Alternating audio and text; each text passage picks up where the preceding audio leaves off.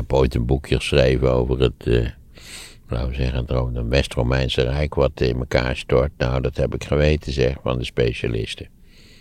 Ja, daar moet je in Nederland enorm mee uitkijken dat je niet je begeeft op het terrein van wat bewaakt wordt door speciale wetenschappelijk bemande wachttorens, waar onmiddellijk de mitrailleurs ratelen wanneer je je begeeft op het terrein waar je geen verstand van hebt, volgens de academische wereld. Want de academische specialismen die worden heel scherp begrensd en uitstekend bewaakt. O wee, als je je waagt aan een onderwerp waarop je niet gepromoveerd bent. Het verlossen, kunt u mij horen? En een van de wezenlijke ideologische schaakstukken van het neoconservatisme, neoliberalisme, is het idee van de zelfredzaamheid. Je moet mensen een kans geven om zelfredzaam te zijn, want dan worden ze niet afhankelijk. En nou, dan worden ze niet afhankelijk van uitkeringen. En dan worden ze actief en dynamisch. En richten ze bedrijven op. En voordat je het weet, eh, hebben ze 160 miljard op de bank staan. Uh, nee, uit alle onderzoek blijkt dat ongeveer 30% van de bevolking, in ieder geval onder de huidige moderne omstandigheden, niet zelfredzaam is. En dat heeft puur iets te maken met het feit dat niet zo is dat iedereen even intelligent is. Laat staan dat iedereen dezelfde nuttige uitgangsposities in het leven heeft. Combineer die factoren. Dan zul je zien dat er een relatief grote groep is die niet zelfredzaam is. Ik moet je zeggen dat voor zover ik enige ervaring heb met bellen met overheidsinstanties of het invullen van webpages die door de overheid, voor de overheid vervaardigd zijn door complete halve raren, uh, heb ik er ook grote moeite mee. Dus ik, ik, ik ben in allerlei opzichten bij de moderne overheid die we in Nederland hebben georganiseerd, eh, ben ik ook helemaal niet zelfredzaam. En als ik niet zelfredzaam ben, dan kun je er wel van nagaan dat er nog veel meer mensen moet je, iets medisch iets overkomen. Dan moet je gaan bellen. En nou ja, lang niet iedereen kan dat. dat moet je, en het is niet prettig georganiseerd. En daar komt natuurlijk bij dat de overheid sinds eh, het neoliberalisme de burgers beschouwt als lastige klanten. de burgers zijn er niet. Het is nu zo dat de burgers er voor de overheid zijn en niet omgekeerd. Maar het is onze overheid. De overheid moet zorgen dat de boel in orde is en simpel te behappen en te begrijpen. En dat als je, als je de overheid nodig hebt, dat die er dan ook is. En dat, op dat punt heeft de Nederlandse overheid gewoon in de afgelopen twintig jaar grondig tekortgeschoten. Grondig. Ja. Gaat ze, daar gaan ze daar iets aan doen? Nou, geloof ik geen flikker van. Luister vooral ook uh, een paar andere podcasts terug. Daar hebben we het er uitgebreid over. Dan gaan we naar Jan Smit met TH aan het einde. Um, ik heb hem een keer aan de lijn gehad. Hij komt uit Soetermeer. Uh, we dachten dat hij Engelse, van Engelse kom af is vanwege zijn achternaam met TH. Maar hij zei dat dat niet zo is. Dus uh, ah. is dan per toeval.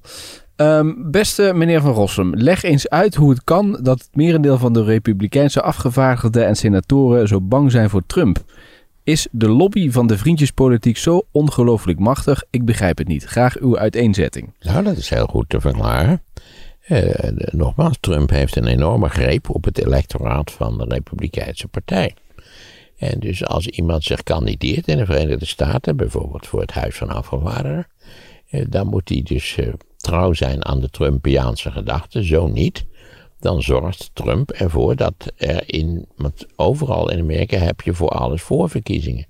Dus stel dat je als kandidaat een, zelfstandig bent, ja, die Trump is niet goed snik.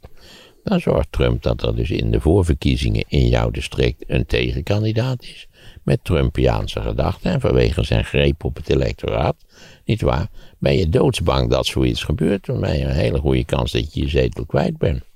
Dus al die lui in dat huis van afgevaardigden zeggen trouwens, nee, die Trump is een geweldig, geweldig. Of ze dat ook, denken, of ze dat ook vinden is vers 2. Maar puur uit, uit politieke nood zullen ze dat zeggen. Oké. Dan hebben we um, Gavin. Misschien familie van uh, generaal Gavin. Ja. Speelde een rol in, de, hoe heet het, Market Garden. Hij zit in ieder geval op 4 VWO en hij zegt: Ik ben groot bewonderaar van uw werk en ik heb een nogal, denk ik, lastige vraag voor u. De Amerikaanse president Joe Biden die heeft nog maar pas geleden de Armeense genocide erkend. Er zijn veel verschillende geluiden over dit onderwerp en het lijkt bijna onmogelijk om een concreet antwoord te krijgen of het wel of geen genocide was, omdat het zo erg gepolitiseerd wordt. Hoe kijkt u naar dit onderwerp en kunt u als historicus op die vraag wel een duidelijk antwoord geven? Ah, dat is gewoon een kwestie van genocide, ja. enigszins primitief en rommelig. Het was niet, laten we zeggen, wat de Duitsers in de Tweede Wereldoorlog hebben gedaan. Maar het effect was genocide. Namelijk dat er miljoenen van die Armeniërs om het leven zijn gekomen. Als gevolg van vrij eh, bewust beleid. Alleen Turkije doet net alsof het niet zo is en, en straft iedereen af die zegt dat het wel zo is. Daarom speelt het in Nederlandse politiek een rol, omdat we hier een hoop Turkse stemmers hebben Ja. en die eh, de koersen volledig op Erdogan. Jorik van de Bos, die hebben we hier nog eventjes. En die zegt, eh, beste Maarten, vindt u dat de EU of Europa als geheel te weinig doet om een serieuze speler te worden op het gebied van de technologische innovatie in vergelijking met de VS en China? Een tegenhanger van Silicon Valley, ehm, Apple Computers, Microsoft of zelfs een veelgebruikt social media platform van betekenis hebben we niet in Europa. En in een wereld waar de partij met de beste technologische innovatie en middelen in toenemende mate de lakens uitdeelt, lijkt het mij inziens, zegt Jorik, eh, dat onze relevantie op het wereldtoneel wordt bedreigd en dat we volledig afhankelijk zijn geworden van de VS en China als we dat niet al zijn. Vriendelijke groeten, Jorik. Nou, daar maak ik me minder zorgen over dan Jorik, eerlijk gezegd. Ehm, ja, die, die platforms die zijn, eh, die zijn natuurlijk ook gelokaliseerd trouwens. Die zijn van origine Amerikaans. Dat kwam gewoon omdat ze, eh, omdat dat, eh, laten we zeggen, dat land op dat terrein inderdaad wel wat voorliep. Maar dat kun je hier precies zo organiseren, bij mijn weten. We hebben hier in Nederland ook TikTok, dat is dan weer China natuurlijk, misschien ook een soort van concurrentie. Ik zou zo Jorik sowieso adviseren zo weinig mogelijk gebruik te maken van deze weerzinwekkende media. Eh, de hele sociale media hebben niets dan ellende veroorzaakt, anders dan de lui die daarmee begonnen zijn ons beloven natuurlijk. Je had het kunnen weten. Eh, wij lopen technologisch helemaal niet zo verschrikkelijk achter. Het hangt er een beetje vanaf naar welke sector je kijkt. Eh, er is in- ook in, Europa, Europa is een, eh, kijk, kijk, onderzoek, wetenschap en uiteindelijk ook de technologische top die zich daarvan bedient uiteindelijk, is een wereldwijde zaak. En dat, dat, daar participeert ook Europa net zo goed in als de Verenigde Staten en in China. Die beide natuurlijk, naar mijn idee, wel een lichte handicap hebben. Al is de vraag of dat een handicap is. Dat ze vaak wel wat meer besteden aan onderzoek, maar dat het vaak militair onderzoek is. Dus dat het, dat het militair gerelateerd is. Eh, En daarom zei ik dat dat ook weer dubieus is hoe je dat meet. Omdat natuurlijk, wij hebben het internet te danken aan het Pentagon. Hè. Pentagon wilde een communicatiesysteem wat in feite onkwetsbaar was, wat geen centrum had, omdat waardoor, het, waardoor het systeem zelf de juiste weg zoekt, als bijvoorbeeld een van de centra eh, is uitgeschakeld. Dus ja, soms heb je ook ontzettend veel aan, aan militair onderzoek. Maar zo'n land als Nederland doet vrij aardig mee in internationaal eh, onderzoek, aan de top. Maar moet er meer aan besteed worden? Ja, dat vind ik wel. Eh, Dat, dat geldt eigenlijk bijna altijd voor nuttige bestedingen. Dat het nuttig is om er iets meer aan te besteden dan we nu doen. Eh, maar dat geldt voor de Verenigde Staten net zo goed als voor eh, China en Europa, naar mijn gevoel. Oké. Dankjewel, eh Jorik, voor je vraag. Volgens mij is hij actief in de financiële sector. Dat meen ik me te herinneren. Ja, sowieso een parasitaire sector die we tot een minimum zouden moeten beperken. Oké, maar daar, daar werkt Jorik, denk Ah. ik in. Als het de Jorik is die ik voor ogen heb. Dus, Oké. De laatste vraag van eh, Harry Roymans. Of Roymans. Wat vindt Maarten van de serie The Untold History of the United States of America? De USA is toch de grote agressor van allemaal, zo lijkt het. En wat vindt hij van de historicus Oliver Stone? Nou, die serie zegt me niks, dus daar, daar kan ik weinig verstandig over zeggen. Ik sta er wel enorm van te kijken dat Oliver Stone gepromoveerd is naar het niveau van een historicus. Oliver Stone is een filmregisseur. Een hele handige filmregisseur, maar ook een hele manipulatieve filmregisseur. Hij is de maker van de film JFK. Een van de meest onbetrouwbare films die ik ooit in mijn leven heb gezien. Al is die heel handig in elkaar gezet. Want daar wordt natuurlijk ook ja, aandacht gevraagd voor het idee dat het een wereldwijde samenzwering was. Terwijl dat naar mijn idee niet zo is. En de Poetin-interviews of Castro-interviews, zeg je Ja, dat zegt me ook niet zoveel, eerlijk gezegd. Oké. Nou, de Harry stuur ik even een linkje. bij interviews zou ik Poetin ook niet vertrouwen, eerlijk. Nee. Ik zou Poetin namelijk nooit vertrouwen. Nee, nee. Nou goed, dank allen voor de vragen. Hoe vond je de kwaliteit van de vragen die binnenkwamen? Sommige waren heel leuk, ja, dat vind, vond ik wel. Vaak zijn het natuurlijk vragen waar feiten en, en, eh, geen zinnig antwoord op te geven is. Wat vind je de leukste vragen eigenlijk? Zijn dat de vragen die een beetje onvoorspelbaar zijn? Of, eh, Ja, de leukste vragen zijn in principe dingen waar je zelf niet zo aan gedacht had. Want je denkt, ja, dat is waar ook. Dat. Ja. speelt ook een rol. Kijk, ook nu ben ik allerlei dingen vergeten. Maar ja, We moeten nog even een onderwerpje voor de volgende keer bedenken. Maar daar kunnen we nog even over nadenken. ja want dat, eh, nu, heb ik, eh, nu ga ik natuurlijk naar Texel. Ja. Komende zaterdag ga ik naar Texel. Dus dat is voor daarna. Ja. Dus dan kun je heerlijk op het strand kun je daarover nadenken. Nou, ik ben niet zo'n strandzitter, wel een strandwandelaar, Ja, ja. maar niet zo'n strandzitter. Eh, ik zal eens even denken, zijn er nog, eh, waren er nog aanvragen? Ja, het zijn vaak ook onderwerpen, je denkt, ja, daar weet, ik- kan hem, daar weet ik echt niet zoveel van. De geschiedenis van Afrika kan ik me nog herinneren. Ja, de geschiedenis van Afrika, ons grootste continent. Of één na grootste continent, ja, dat gaan we niet doen dus. Iets over het Midden-Oosten. Ja, daar hebben we het voortdurend over gehad, toch, of niet? Het Midden-Oosten, ja, Ja, zijn... Israël. Het ontstaan van de staat Israël. Ja, daar zou ik toch een serieus boek over moeten lezen. Ah, Oké. oké. En- Lenin en Stalin. Ja, daar heb ik zelf. Dan moet ik eerst mijn eigen college gaan afluisteren, wat ik heb gehouden. Heb je de aantekening niet meer? Nou, dat is zeer de vraag voor de jaren geleden dat ik dat gedaan heb. En bovendien zou ik de mensen die daar interesse in hebben, die moeten gewoon even naar die, naar die colleges luisteren. Het zijn drie colleges over Oké. Lenin en Stalin. Oké, dus dat hoeven we niet meer te doen. Dat is al gedaan. Nee, maar dat heb ik al eens een keer gedaan. Amerika wordt altijd nog gevraagd. En dan, maar daar hebben we natuurlijk al heel veel. Ja, god, dat is natuurlijk ook Amerika. Ik, ik zal erover nadenken. Het is een beetje ook wel wat, de- wat de actualiteit aanreikt, toch? Geschiedenis van Nederland. Dat staat ook nog op het lijstje. Ah, de geschiedenis van Nederland. Daar heb ik ook eigenlijk al betrekkelijk veel aan gedaan. Want wat is de geschiedenis van Nederland? Is dat sinds de Romeinse tijd? Moet ik ook Karel de Grote? Of is dat sinds eh, de Nederlandse Republiek eh, internationaal erkend werd? 1648? Alles wordt aangevraagd. Alles. Ja. Alles. Ja, als ik, als ik het kort mag samenvatten, er fietsen nu mensen door de straat die volkomen krankzinnig gekleed zijn. Met oranje hoedjes en oranje hesjes, dat je ook denkt van, wat verschrikkelijk zeg. Wat ben ik blij dat ik geen oranje hoedje op heb en dan de stad in moet. Het is toch verschrikkelijk werkelijk. Ik zou nu niet gaan wandelen, want dan eh, sta je ertussen. Eh, Nou, dat, dat, daar heb je groot gelijk in. Maar dus ik heb gisteren ook heb ik, heb ik tactisch, strategisch gewandeld. Door de andere kant op te wandelen. Dat kan ook. Ja. kan uit het oosten wandelen, dan heb je nergens last van. Geschiedenis van Nederland dus. En ehm, de Romeinse en de Griekse tijd. Die is ook nog wel een keer aangevraagd. Grote god, daar weet ik echt geen kloot van. ja, want dan zou je natuurlijk het... het eh, ik heb ooit een boekje geschreven over het... eh laten we zeggen, het Ro- het West-Romeinse Rijk wat in elkaar stort. Nou, dat heb ik geweten, zeg, van de specialisten. Ja, daar moet je in Nederland enorm mee uitkijken. Dat je niet je begeeft op het terrein van wat bewaakt wordt door speciale wetenschappelijk bemande wachttorens. Waar onmiddellijk de mitrailleurs ratelen wanneer je je begeeft op een terrein waar je geen verstand van hebt. Volgens de academische wereld.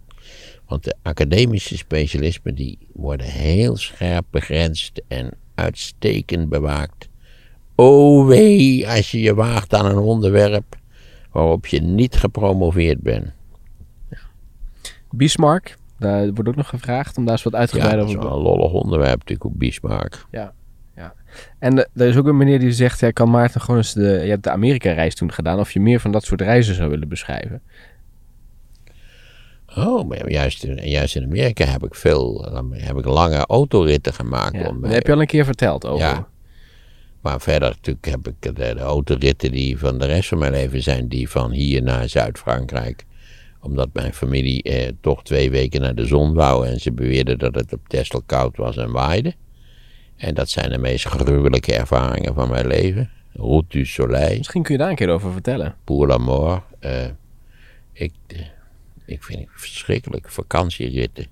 Dat wil zeggen als het in het seizoen is. En als je naar vaste, naar een, een, een populaire bestemming rijdt. Wij zijn ooit begonnen met, toen we nog eh, kinderloos waren, met buiten het seizoen gewoon een beetje op de Bonnefoy door Europa te reizen. Dat was enorm aardig. Dat nooit, heb ik nooit verteld. Nee, dat, kun je, dat heb je wel kort verteld, maar daar kun je misschien een keer nog wat meer over vertellen. Omdat ik, dus nu, ik was gezien mijn uiterlijk niet welkom in In, in, nou, zelfs in Frankrijk had ik daar veel last van. Hoezo? Nou ja, we reden buiten het seizoen. En dan tenslotte, ja, een uur vijf denk je, het is tijd voor een hotel. En dus je rijdt voor en je denkt, hé, hey, ziet er leuk uit. En, en ik loop naar binnen toe en ik vraag, heeft u nog een kamer over? In mijn beste Frans of Duits? Nee, ze hadden nooit die kamer over.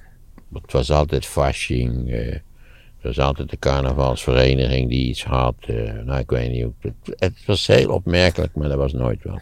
Dus dan moet je weer verder en tenslotte vind je wel wat. Maar... Als je vrouw ging, hadden ze wel wat vrij, toch? Dat heb je... Precies, dat heb ik al eens verteld. Ja. Ten slotte dacht ik, het ligt aan mij. Uh, het is helemaal geen fasching. Ik heb een baard en ja. ik zie er een beetje, een beetje zeeroversachtig uit. En, dus ik zeg, ga jij nou een keer? Nou, nooit meer een probleem gehad. Weliswaar zag je als ik dan binnenkwam, achteraan, erachteraan kwam met het koffertje, zag je ze denken, jezus, een terrorist. Ja, maar ja, we kunnen nou niet meer, we kunnen, we kunnen niet zeggen, de donder op. Ja, ja je denkt, zo word je, dit is, hoe heet dat, uh, profiling heet dat toch? Ja, ja, in hokjes geplaatst, ja. Ja, ja, daar had ik... Uh, de verzuiling hebben we ook nog. Ik heb me zelfs, toen ik voor het eerst naar Amerika ging, heb, had ik me extra mijn baard afgeschoren. En hielp dat? Niet echt, kan ik je verzekeren. Ik weet niet wat ze tegen mij hadden, maar ik zie nog die... Ik had een uh, Amerikaanse kennis, die kwam me ophalen van JFK en die stond achter zo'n ruit en iedereen stroomde naar buiten en je begrijpt het al. Ik moest alles openmaken. Ze hebben mijn Shape open. Hebben ze, hij had vroeger zo'n Shape model. Dat leek ook een beetje op een handgranaat. Ik weet niet of je zo'n ding ooit gezien hebt. Ja. Dat hebben ze helemaal opengeschroefd en weer dichtgeschroefd. Nou, het was echt... Ik weet niet, dat zal, ik maak natuurlijk ook altijd heb ik de neiging om lollige opmerkingen te maken. Maak, mocht u in Amerika zijn, nooit een lollige opmerking. Never. Spreek niet tegen. Ze schieten u gewoon dood. Denk erom, niet lollig. Niet, niet wietsig van, van, oh wat zijn we geestig vandaag. U staat er gewoon stommetje, stom bij. U knikt bij alles. Ja, dat gaat u doen, zeker. Mooiste land ter wereld, absoluut. Donald Trump, een genie. Eh, nou ja, eh, vreselijk. Doet een beetje aan mijn diensttijd, denk ik. De verzuiling, kun je daar wat over vertellen? Uh, ja, de verzuiling. Ja, kijk, ik zijn allemaal onderwerpen van mensen die dat insturen. Hè? Dus ik noem gewoon wat mensen zeggen. Ja, het zijn allemaal, dat, dat is het probleem een beetje. Het zijn allemaal enorm brede onderwerpen. Je kunt wel iets over de verzuiling zeggen, maar dat betekent dat je. Ja, daar moet je in feite moet je op zijn minst vier colleges over houden. Over wat de verzuiling, eh, hoe die ontstaan is, wat de effecten zijn. Eh, dat die nu verdwenen is, jammer genoeg, dat heb ik wel eens eerder gezegd. Het eerste moment dat je bij jezelf denkt, terwijl ik een dolgelukkig was dat die stomme verzuiling verdwenen was het eerste moment dat je denkt, misschien toch jammer dat op een aantal punten dat de verzuiling er niet meer is. Eh, omdat natuurlijk die losgeslagen kiezers, dat is wel een tragisch schouwspel. De geschiedenis van het Nederlandse medialandschap staat ook op het lijstje. Zo, waarbij ze niet beseffen hoe breed dit onderwerp is. Want ja, zij denken natuurlijk dat het over de tv gaat. Maar ja, dan moet je ook natuurlijk de Nederlandse dagbladen, de pamfletisme, uh, het, de, de, discussies over het geloof in de 16e eeuw. Ik bedoel, waar, waar begint het en waar eindigt het? Dat is de grote vraag. John F. Kennedy zie ik ook nog staan. Ja, daar wou ik het heel kort over houden. Dat heb ik al eens eerder gezegd. De meest overschatte Amerikaanse president. Ja, oké. Parker. We hebben al die Amerikaanse presidenten toch wel, althans de min of meer recente. Ja, ja maar hier, hier, staat bij JFK of je die iets uh, uitgebreider kunt doen. Ja, het is een overschatte figuur. Dus volgens mij kunnen we dan beter Lyndon Johnson doen. Dat is eigenlijk veel leuker.